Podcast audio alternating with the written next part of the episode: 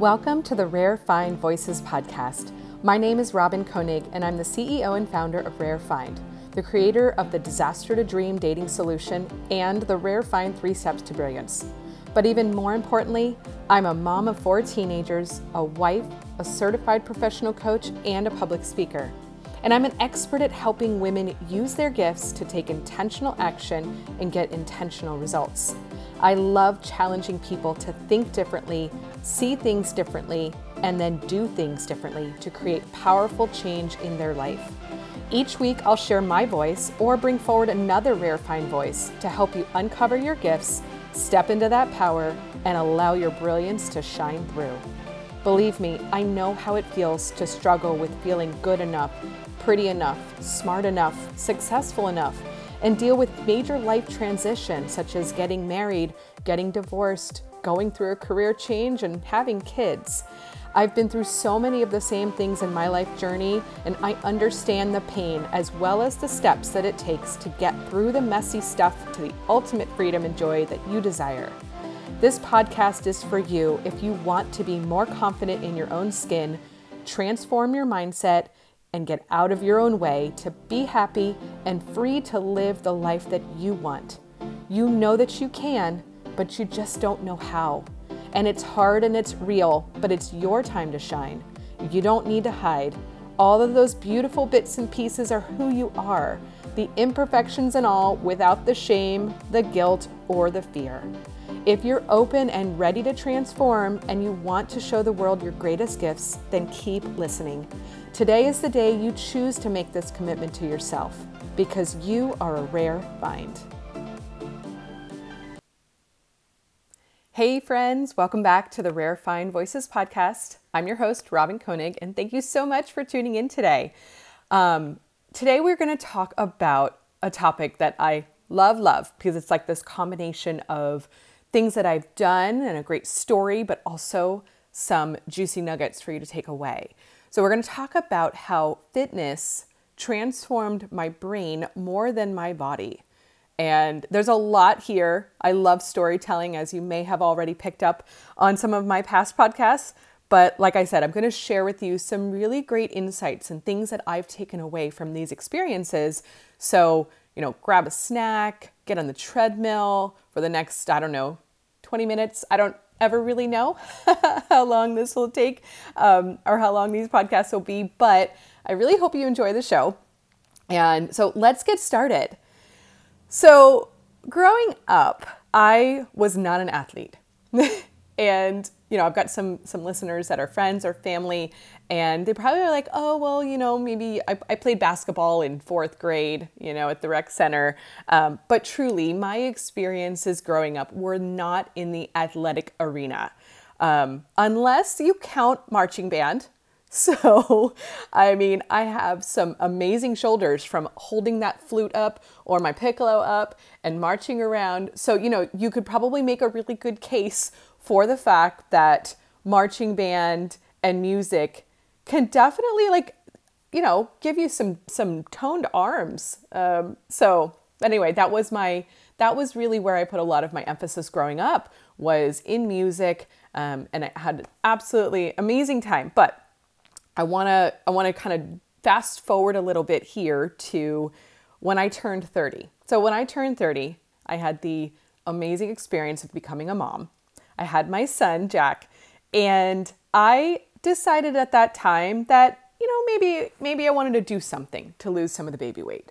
Um, and so I had not ever really done anything much before, maybe gone to the gym here and there, but I didn't know anything really at all about what I was doing. So I grabbed some shoes. I bought a treadmill because I wanted to still be at home and you know when the baby was sleeping, you know that I could run quietly on the treadmill downstairs, right? so anyone here have a treadmill at home? Because honestly, the only reason that it's quiet is because you're wearing headphones. you don't hear it you know, that that boom, boom, boom, like that pounding noise of your feet running on the treadmill. It's literally, it is not quiet. You know, those things are loud. You've got the noisy belt if it's not aligned, you know. So I don't know what I was thinking, but you know, I got my treadmill. I would run, he would sleep, and I kind of, you know, got myself into a little routine. And eventually I was able to mix in, you know, getting outdoors. So I had lived in this great neighborhood. I could go run outside, and that was amazing because it became my time. It was just for me, my thoughts, my training, and it turned into this, you know, exciting experience where now all of a sudden I was like, well, I want to I want to do my first race. I want to do my first 5K. And so I realized at that point that I, I might want to try some professional coaching or a group or something to, you know, improve what I was doing. So, what I discovered in this process, this exploration, was way more than just a running group. Um, and it was really more about a fitness approach, a philosophy of functional fitness that was just blowing up. And this was in 2010. So this was quite a few years later. So I'd had my son in 2004. Um, I had, you know, kind of played around with running and doing some races and things, but I had decided in 2010 that I really wanted to explore more of the fitness opportunities and some training regimen. And this was, you know, again, when CrossFit was blowing up. So whatever your perceptions are about CrossFit, you know, you like it, you love it, you hate it, you don't know what I'm talking about. The point is that I've never done anything quite in my life like CrossFit. And at that time, I mean, it was completely foreign, but I had read a bit about it and I just loved this idea, this philosophy of functional fitness and training and what it was about. So I decided to try it. Um, I had never done a pull up. I had never lifted a barbell. I mean, I could barely ride a bike, which to this day, my kids still tease me about. I mean, I can ride a bike, but I'm just not so awesome about it. But I was fascinated by the science of nutrition, by the technical aspects of weightlifting, and this dedication of a community to support each other. And this is really what began my transformation, both mentally and physically. So, when I first started, I remember on my very first day of training, you know, meeting with the coach, and the very first thing that they said to me, and here I was, you know, this very wafy runner, um, was to eat more fat. and I remember my response was like this gasp, you know, like, how could you say such a thing? You know, I, I didn't understand at that time that, you know, good fat meant you could fuel your body better and sustain the training and that it was good for you. I mean, I was just like in shock, like, what, what do you mean eat more fat? Like, never. And so, you know, it started to then make a little bit of sense as I began to trust the process and trust in the training. You know, I started at, you know, a weight of around 116 pounds. And keep in mind, this was after probably a good solid five years of running, you know, and probably not having the understanding from a nutritional perspective. I mean, I had I lost a bunch of weight, you know, post baby, and I was feeling really good, but I was probably underweight. I mean, I can I can say that now. I was under probably a good comfortable weight for me, but it's just how my body had transformed. So, I began my I began my journey into fitness and you know, from the day that I started, which was uh, March of 2010, and within that very first year, I mean, within the calendar year, I gained 20 pounds of muscle. I mean, I went from 116 pounds to 138, which was truly my competition weight, which I'll talk about in a moment. Um, but really also reduced my body fat.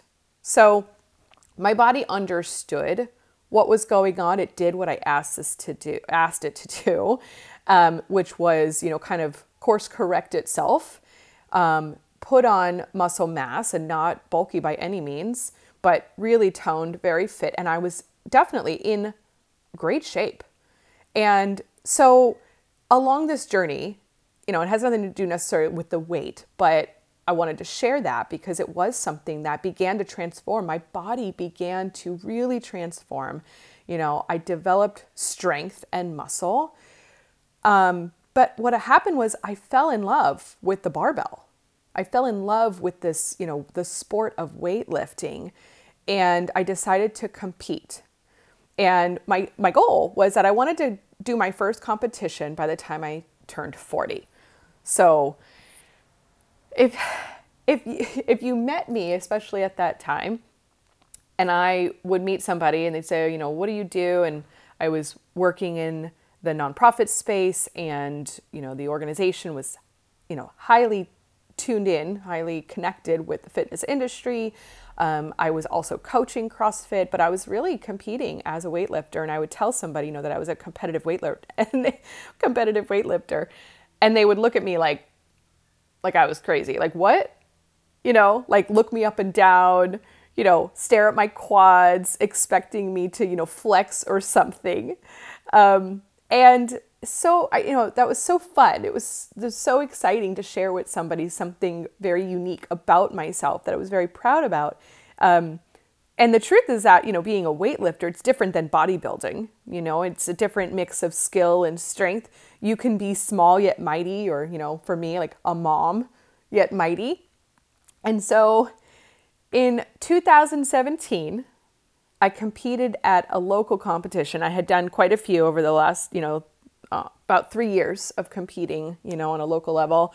Um, and as a master's competitive weightlifter, so you're talking about being over the age of 35, you're in the master's weightlifting arena. And so I was able to do quite well. And Southern California is a tough area. I mean, Southern California has incredible um, athletes for weightlifting, for CrossFit, you know, in the fitness industry. And so in 2017, I competed um, in a local competition, and I and I had placed fourth in my weight class, which was 63 kilos. So you know, if you're if you're um, in weightlifting, you understand it. It was it was my highest platform total so far for a meet. It, you know, if you're curious, it was 120 for my total, uh, 52 in snatch, 68 in clean and jerk. And that was a meet PR for me. And I was absolutely thrilled. It was definitely my goal. And so I was on my way to moving the needle and, you know, again, going from never lifting a barbell in 2010 to competing on this platform seven years later with, you know, half a dozen or more meets under my belt in that short period of time. And what happened, this actually put me in the top 10 rankings on a national level and positioned me for my next meet, which was in October of 2017, that year, to easily qualify for nationals for the third time. And so I share this whole story with you, and it's not to brag, and believe me, by no means was I a, you know, absolute top ranking national, you know, weightlifter. But I had done so much in such a short period of time with the original intention, which was to just become a better runner and do something more than what I'd ever done in my life, set that goal for myself, compete at the age of 40. That was a milestone for me. And so fast forward to 2018. I did not go to nationals.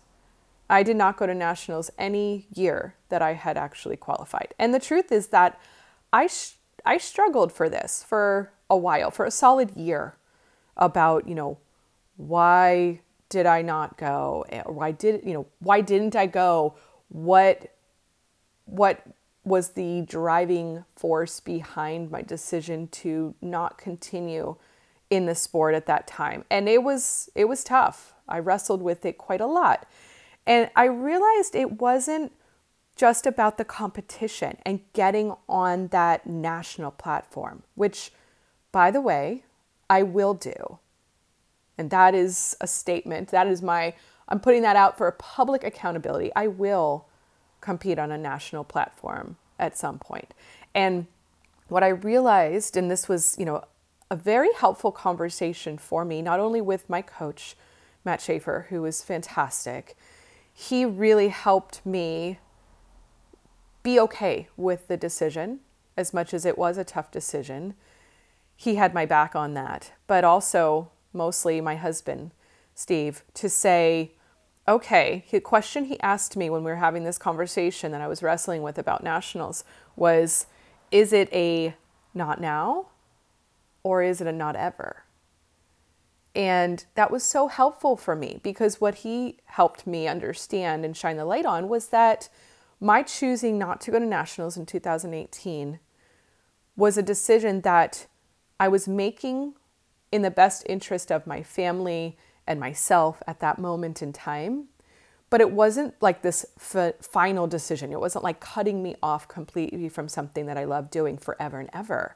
And that can be really difficult sometimes. We make a decision and we beat ourselves up about it and say, gosh, I can't believe I didn't do that. And, you know, we, we, we kill ourselves with that judgment. And I realized that the decision I made was a, it's just not right for now, but it's not going anywhere. You know, my opportunity to compete still exists if I choose to continue to do that. And I will continue to do that when it makes sense for me. And so it was just a, a not now decision. And so, you know, there was there was so much purpose in what I had been doing in the fitness, you know, realm, in, in, in what fitness represented for me and what I had been doing with the barbell that didn't go away when I stepped off that platform. So you know, if you've ever done something in your life that made you feel so incredibly strong, and I'm talking mentally strong, that mental fortitude, or even physically, it can be a combination of both because they go hand in hand. When I stepped onto that platform, even for the very first time, I remember this feeling of excitement um, and nerves, of course. But I love if you've listened to Mel Robbins talk about the difference between being nervous and being excited and how physiologically they are the exact same thing. Your body responds the same way. You know, you might get sweaty, you might get the jitters in your stomach, you know, knees shaking. Um, you know, so your body responds the same way.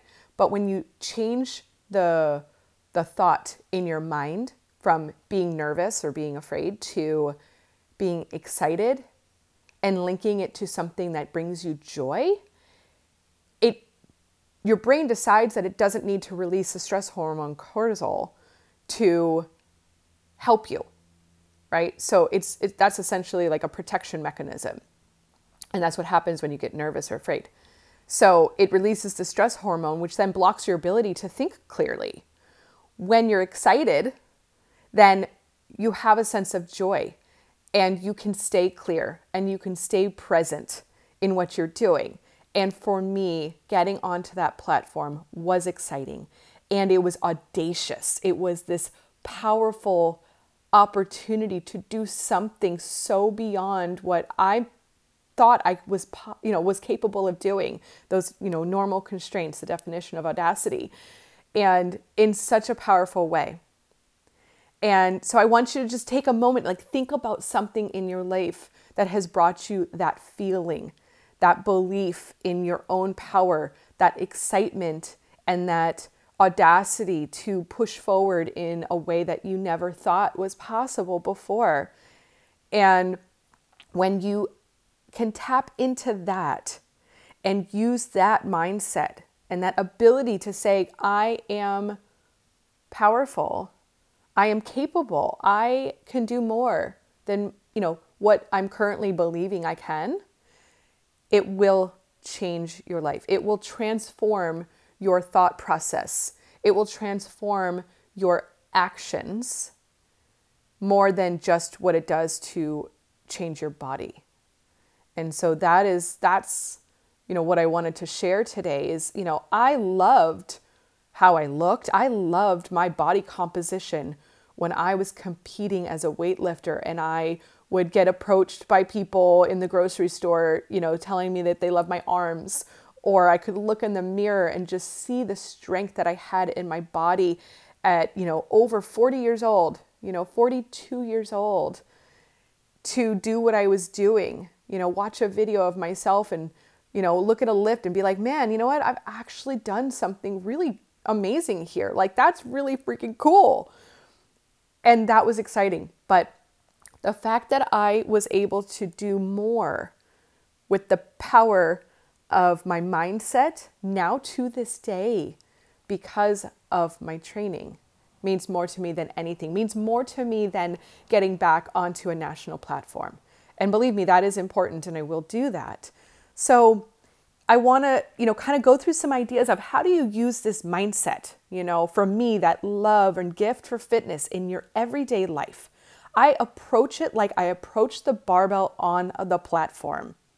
You know, when I approach that barbell and you're, you know, you're walking up on a platform in front of three judges that are staring at you, waiting to give you a white light or a red light.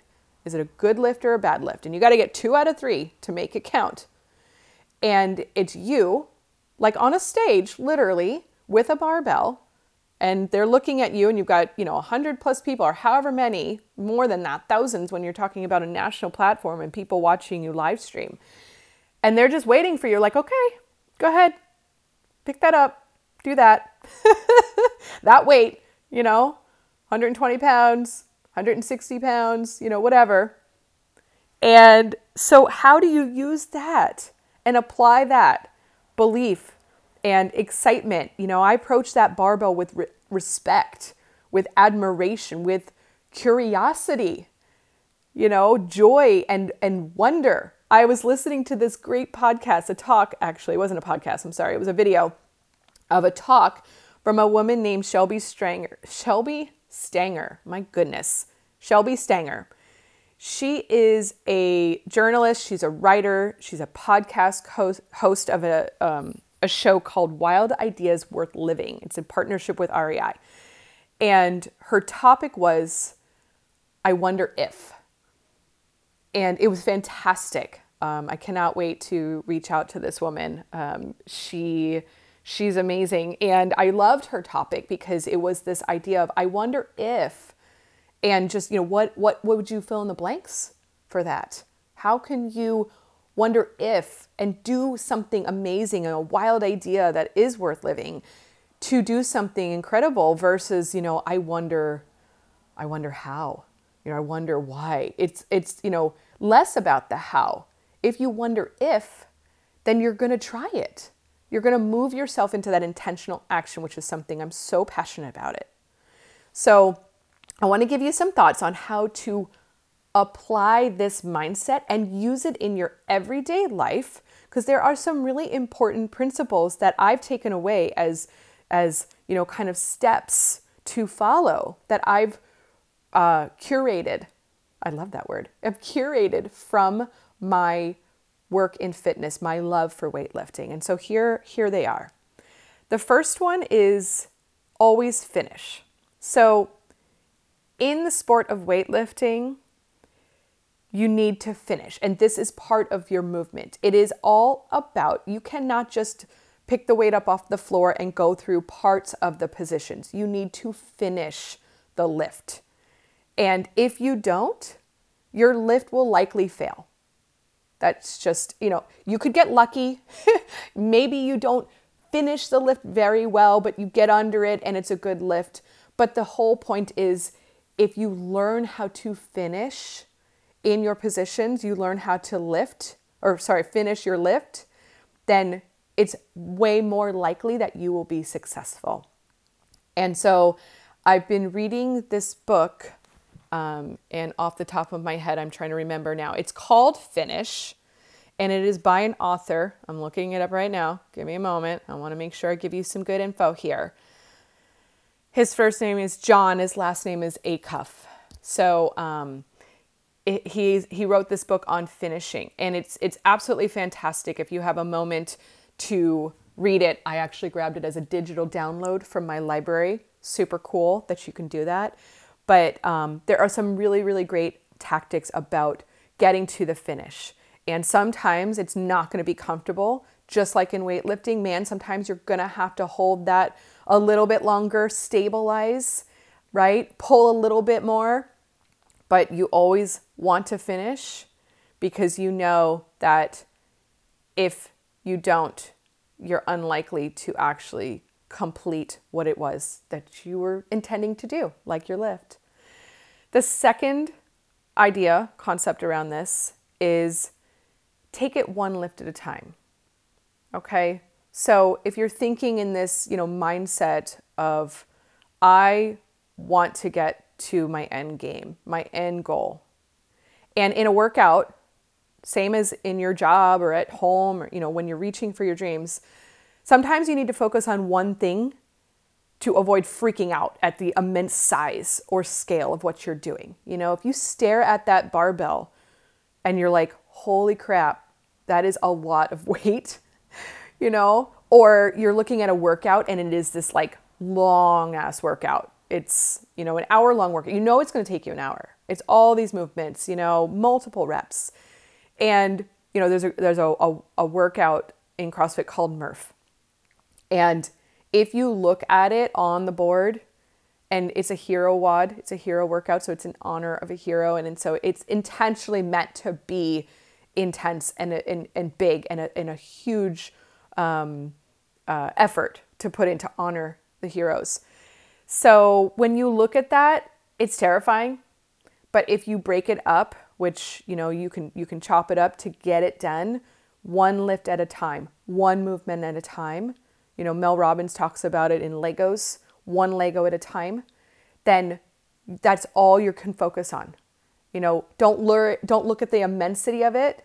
Recognize it, acknowledge it. Yep, that's big. That's something big.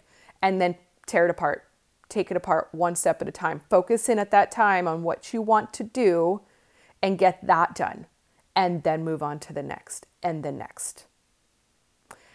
So, then the next piece, the next mindset idea here is give it time and be patient.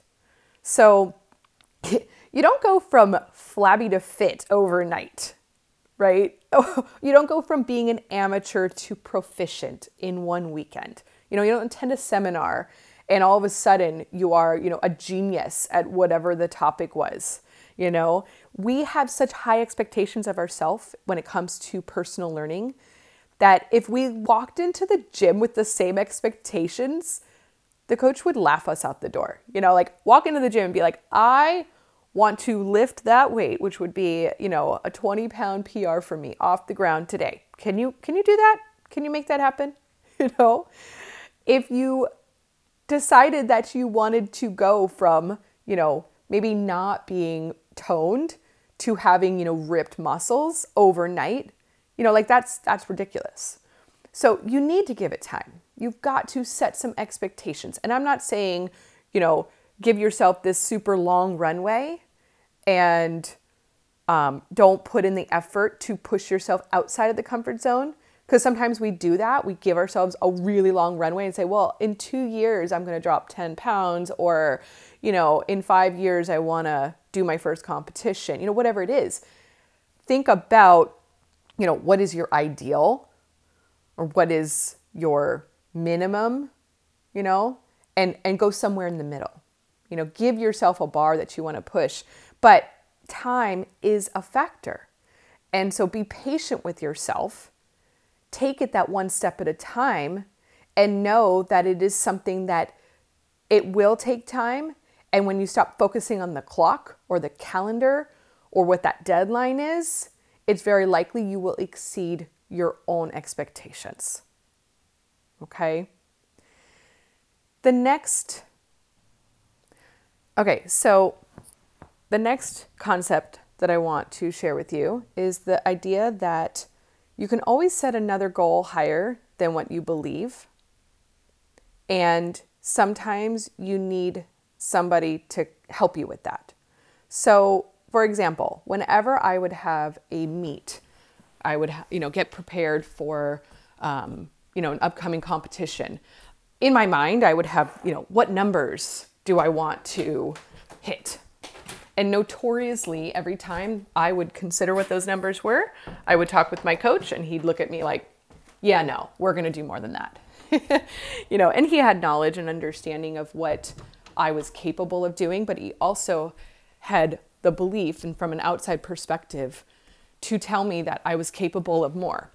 And so, you know, we'd go back and forth and he would say a number and I would probably look at him with fear, you know, um, but I would trust him. And so it allowed me to set goals that I could expand myself, that I could push myself.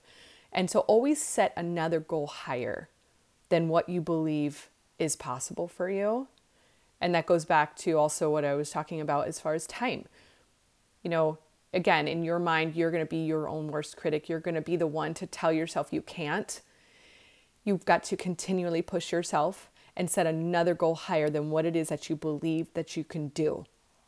And if you're not sure about that, you tap into somebody else that you know isn't going to be completely out there, you know, that they're not going to set something that doesn't make sense for you, but at the same time, somebody that you trust, whether it be a coach, whether it be a mentor, um, you know, somebody that you know can say, hey, help me set a goal because I think that I might, um, you know, I might not be able to do this, set this goal to the level that I believe that I can. And then the last piece is letting others cheer you on. So, one of the greatest things that I've experienced when it comes to the, the you know journey in fitness and the CrossFit community is an event or workout called Grace. And this was part of the work that I was doing in the nonprofit space with with the breast cancer organization. And every year we would there would be events hosted with this workout called Grace. And the coolest thing is that everybody would gather around and cheer each other on.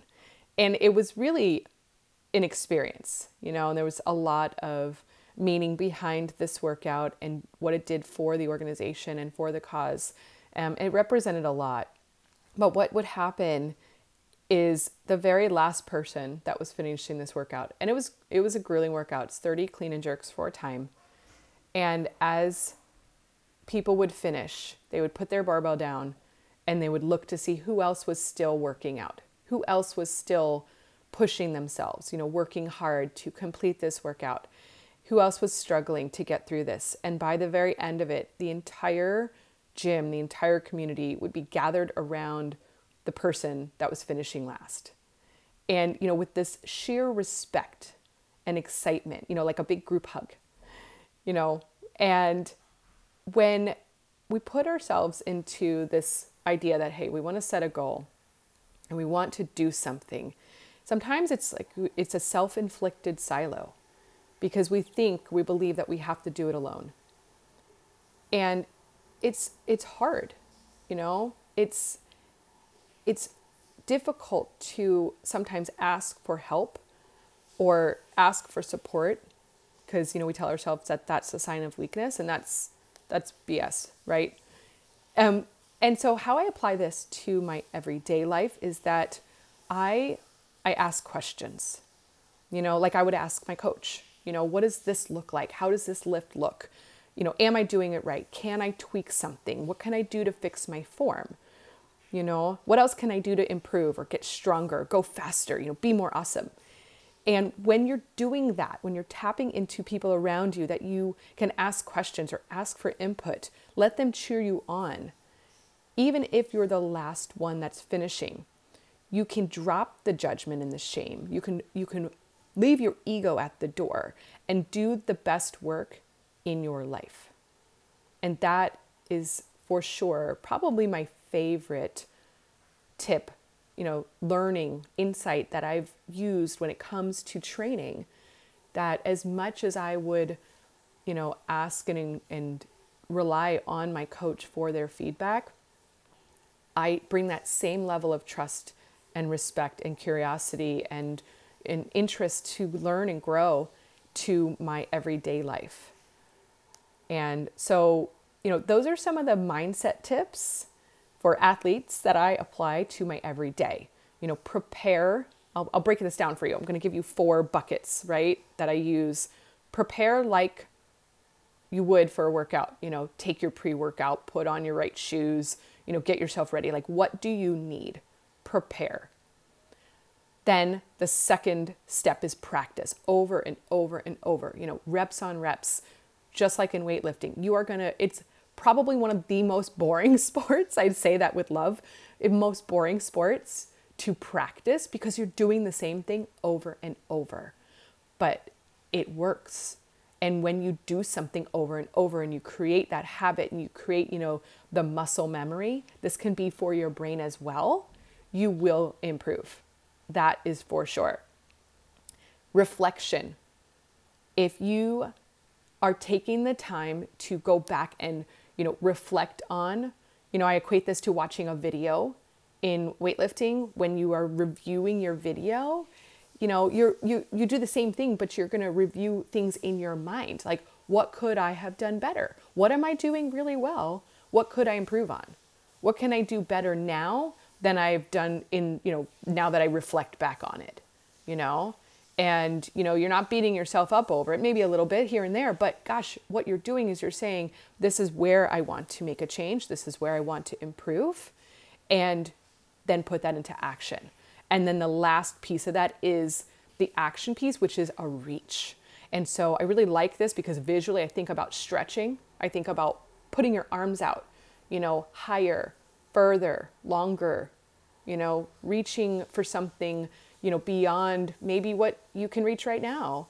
But you're going to set that goal and you're going to set the intention and the action that is associated with it, which at the end of the day is what you want. You want to create the momentum and the action around getting something done. And that in itself, if you put all of those things together, I have absolutely no doubt whatsoever that you will be able to do what you want to do, take some of those things that you've experienced in your life and apply them to other things because I know that you are strong and I know that you are capable. Now it just comes down to that willingness. So I hope that you enjoyed my my episode today. I really, really appreciate you so much taking the time to listen. If you want to take another moment and subscribe and keep getting all of these podcasts into your into your inbox, I would absolutely love and appreciate that. You know, leave me a comment if you've got some ideas around this, if you love fitness or if you're, you know, interested in weightlifting or you think it's all just craziness. I would love to hear from you as well. Leave a review and thank you so much for joining me with love and laughter.